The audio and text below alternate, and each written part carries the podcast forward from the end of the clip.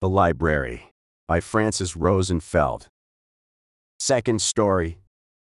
The smoke was so thick Gwen couldn't gather herself enough to understand where she was at first.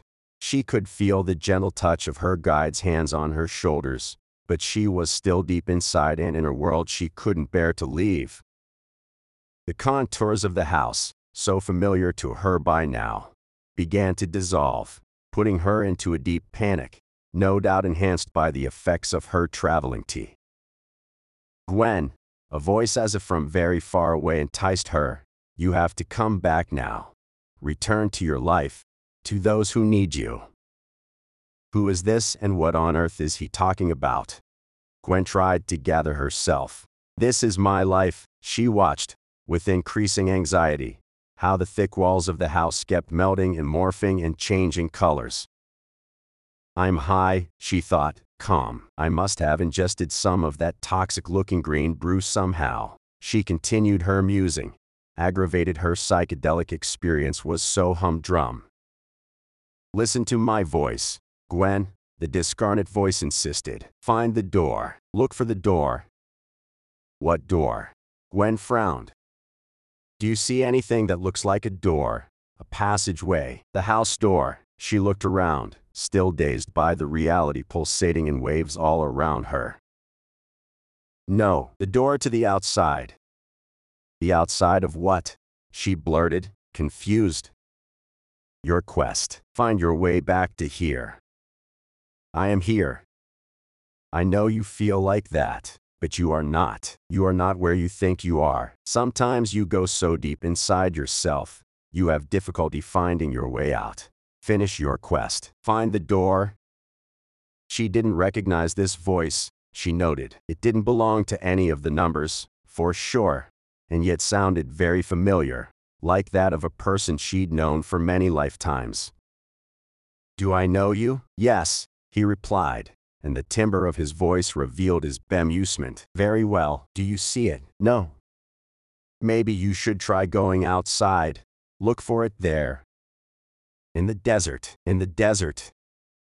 Can I get some bread for the journey? Gwen, listen to me carefully. There is no bread. There is no house. You are inside your vision quest. You've been in it too long and it's very important for you to get out. Find the door, Gwen opened the cupboard and stared at the bread loaf, which was too tempting to resist.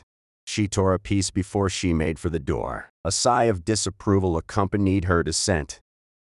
How could you possibly know? She protested. It doesn't matter. I'm your guide. I just know. Can you please stop wasting time? But I don't want to leave. I like it here. Yes, I'm afraid that's exactly what the problem is. Quests can beguile you to such a degree you won't want to leave. But that place is a landscape in your mind. Gwen, it isn't real. You can go back to it whenever you wish. And your friends, do you hear me? The numbers, they are actual people. They are right here with me. All you have to do is find the door out, so you can meet them. Did I know them before? No, you never did. Don't you want to? though. Can you hear them? Gwen, can you hear me? I can see it. The exit. It's at the end of the White Pebble Path. I can't walk on the White Pebble Path. Number one will be furious. No, he won't. He's right here. And he assured me he wants you to walk on it and through the door. Just go. Can he tell me himself? You can't hear him from that side. Just trust me it's okay and come on out. As Gwen walked the White Pebble Path, the surrounding smoke started dissipating, revealing the dark eyes, the aquiline nose, and the high cheekbones of her guide. She could read concern in his eyes, concern and relief, and a bit of awkwardness. She looked at the unfamiliar surroundings, anxious there were other people there, but none that she knew, and certainly none of the numbers. Where are they? She fretted. You promised they'd be here. Where are they? I'm so sorry. Gwen. Sometimes when you're lost in a quest, the guide has to do whatever it is in his or her power to convince you to get out. Even lie to you. If that's what it takes to bring your soul back, that must have been quite a trip. But this is not my life. Are you sure this is real? It's as real as anything, Gwen. Say you? Last thing I remember, I was walking down the freeway from Sedona to the village of Oak Creek. And that sounds like something you might have done while awake. You mean that wasn't real? Go back. Sedona, even farther back. Do you mean to tell me I never left Anaheim? You never lived in Anaheim, Gwen. You're in Los Angeles. What am I doing in LA? You just finished college. Remember, literature. Did I study German? Her guide shook his head. Greek? No. Weird. That must have been quite a trip. Write a story about it sometime. Maybe, Gwen pondered, or maybe I should visit it. It just seemed too real not to exist. What if it's out there in the desert, just waiting for me to find it? Maybe it's real. The guide sketched an ironic smile. Or maybe it was, or will be. You never know how spirit travel works. Its time is not our time. You felt like you'd been there for years, didn't you? Not exactly. I've been told I had been there for years. There is a difference. It felt so real. It is real, the guide assured her. Not everything that's real is here in physical form. I can't make heads and tails of this story. What does it all mean? You'll have to sit with it and let it teach you. In time, let it connect to your reality and show you your way. You were looking for an answer, weren't you? In a way, and what did you find out? I was asking the wrong question. The guide watched her, quietly. You should never draw conclusions so easily. Let time pass. Let the quest reveal your answer to you. It may come in your dreams. It may come as a flash of recognition. You may just know it. Be patient. Be patient with yourself. Your life will always give you plenty of time to find the answers you seek. You need not rush. But what about the numbers? Your spirit guides. The teacher laughed. You're a strange one. Most of us find an animal totem, an ancestor, a nature spirit. Your philosopher colony must be a first. I'd be honored to meet them. Maybe I will.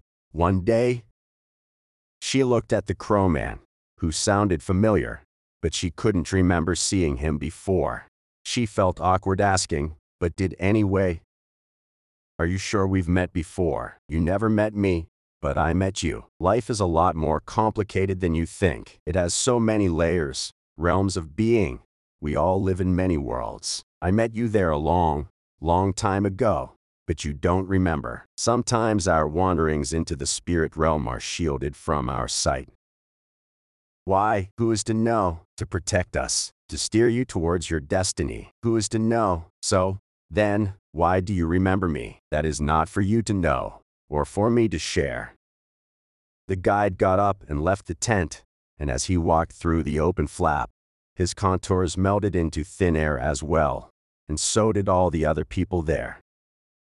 You mean to tell me I've been here alone the entire time? Am I going insane? Go, good, you're awake. A cheerful woman in bright pink overalls approached her. Are you real? Gwen asked, and sure. I sure hope so, the woman answered. I'm Jillian. She stretched out her arm and shook Gwen's hand. Interesting vision. A school in the desert. Haven't you had enough classes in college? Jillian smiled. Apparently not. Gwen remembered, harboring a sudden urge to quote wisdom in German. Hey, how do you know about my vision? You've been talking to yourself. Don't feel bad. It happens. So, how was it? The vision quest. Gwen delayed the answer, trying to think of something banal that would put an end to this conversation. Her experience, whatever it may have been, was way too real and too intimate to share, even with the closest friends, not to mention a complete stranger, especially after the unexpected encounter with the crowman, her guide from a different place and time. What is real? What is real? Other than the experiences we store in our memories. They are only mental processes when they leave the now. They are no more real than a daydream, and sometimes less accurate in their details. Gwen made the choice, right then, to dub the numbers real, because they'd been as real to her as any friend had been, as were her interactions with them, and their words, and their wisdom. She felt the need to be alone with her thoughts, and the cheerful fuchsia lady was too bright for her current mental state. You can retreat into the garden, the latter mentioned. Most people do after a quest. It's really peaceful there. It will help you gather your thoughts. It had been raining all night, and in the early morning, and as the sun got higher in the sky, it teased out the water from the ground, weaving it in soft wispy clouds that caressed the ground. Gwen laughed at their eerie shapes, which looked like they came out of a stage smoke machine. And maybe they were. Who knew? part and parcel of her enhanced spiritual experience. The clouds thinned and parted as she approached the end of an alley, and she just then noticed she was walking on pristine white gravel towards a lookout overseeing the valley. She must have seen that gravel before, that her mind had replicated in her vision to the last detail, including a little piece she remembered picking up, because it didn't fit which was still laying on the flat stone at the end of the path, just where she had left it in her vision. It had the strangest color. It looked like a red gemstone, or reddish amber. I'm not awake, am I? I'm still inside my lucid dream. It's all a dream. A voice resonated in her head. It's always been a dream. Make it a good one. She thought she recognized the voice, but couldn't make herself turn around and confirm it. Nice way to say hello to your friends, number one reproached her. Oh, my God, I'm decompensating. I'm going into full mental breakdown now. I knew I shouldn't have tried that brew. What was I thinking? Stop being unpleasant. I'm not really here. Besides, didn't you just share you realized you're not yet awake? What is here? Reality the real reality. Ah, you noticed, there is more than one reality, and they're all real. Most of them are not physical though. Is this one, am I real? No.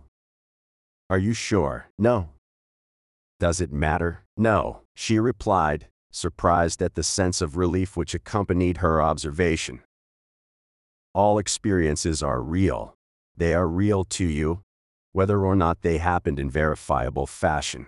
If it's in your mind, it's real. There is no significant difference between a daydream and a memory. I'd like very much to come visit the colony again one day, if it is possible.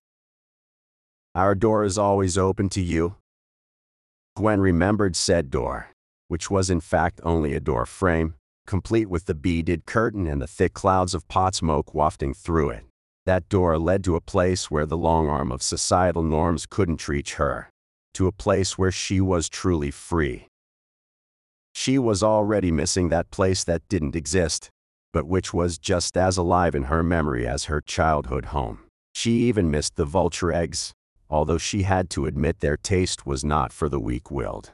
Living on a fare of raw eggs of unknown origin and electric eel dried up in the sun would have tested the mettle of even the most rugged survivalist.